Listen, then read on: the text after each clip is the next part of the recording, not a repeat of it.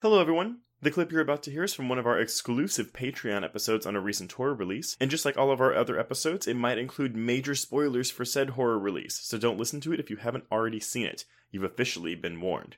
And if you'd like to hear the full episode, just head on over to patreon.com slash horrorqueers and subscribe today. Without further ado, here is your exclusive Patreon clip. Well, why don't we start with this cold open? Because mm-hmm. if people have a complaint about Kevin Williamson aping himself, it's this. it's going to be this. But I'm curious, how do you feel about this? Um, I think as a concept, it's fine. I actually think that it's Hyams' a, a direction that that makes this scene what it is. Uh, I think it's very effective. I will say, I will say, mm-hmm. I kind of, at the risk of being like, do this but gay, um, do this but gay, because I. Right I actually thought it would have been really fascinating if instead of being texted by someone, he was on Grindr with somebody. Because I will tell you, especially in the early days of the pandemic, even on Grindr, it was kind of a CF. Are you wearing a mask? Are you COVID safe? Well, but fuck you. Like, mm-hmm. I just want to mm-hmm. fuck. Like, whatever.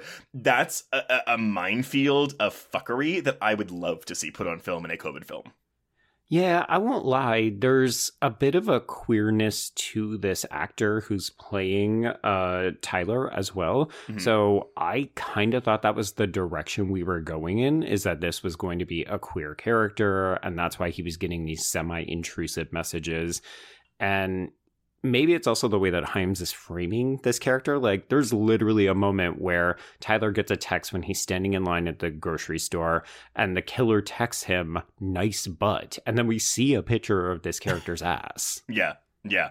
Well, and so that's the thing because even rewatching it, I was like, well, which person? I, you can't tell if which person mm in line is doing this or if they like snapped a picture and ran away. But do you think this is the mom doing this or the dad or one of the sons doing this? I think it's one of the sons. We never really get a sense of what either of these two boys look like. You know, we we get a reveal when Parker has dispatched one of them, but at that point the face is so bloodied and beaten up that you yeah. can barely even tell who this actor is. I'm assuming it's a stunt person. Probably so. But yeah, I mean, we could probably force a queer reading into this that one of these sons is gay, and that's maybe why he's choosing to target Tyler this way. Or you just say, it's kind of what you were describing, where during the pandemic, there were a bunch of people who were just using people's horniness in conjunction with their isolation to foster hookups. Yeah, which is granted something I would love to see. That's unfortunately just not the movie that we're given here. So, no. Um, again, I, I think screenwriting wise, this is fine. I mean, it's it's definitely putting you like in the, the, film we're about to get with, hey, like, hey, we're in COVID, everybody. We even get the movie starting like opening scroll of like mm-hmm. 97 mm-hmm. percent of people are quarantined, blah blah blah. That's all fine, but it really is the direction. Like once he starts getting attacked, where we are just on his ass every second of the way, and I really found it quite thrilling. And I was like, well, shit, mm-hmm. if the rest of the movie is going to be like this, I'm in.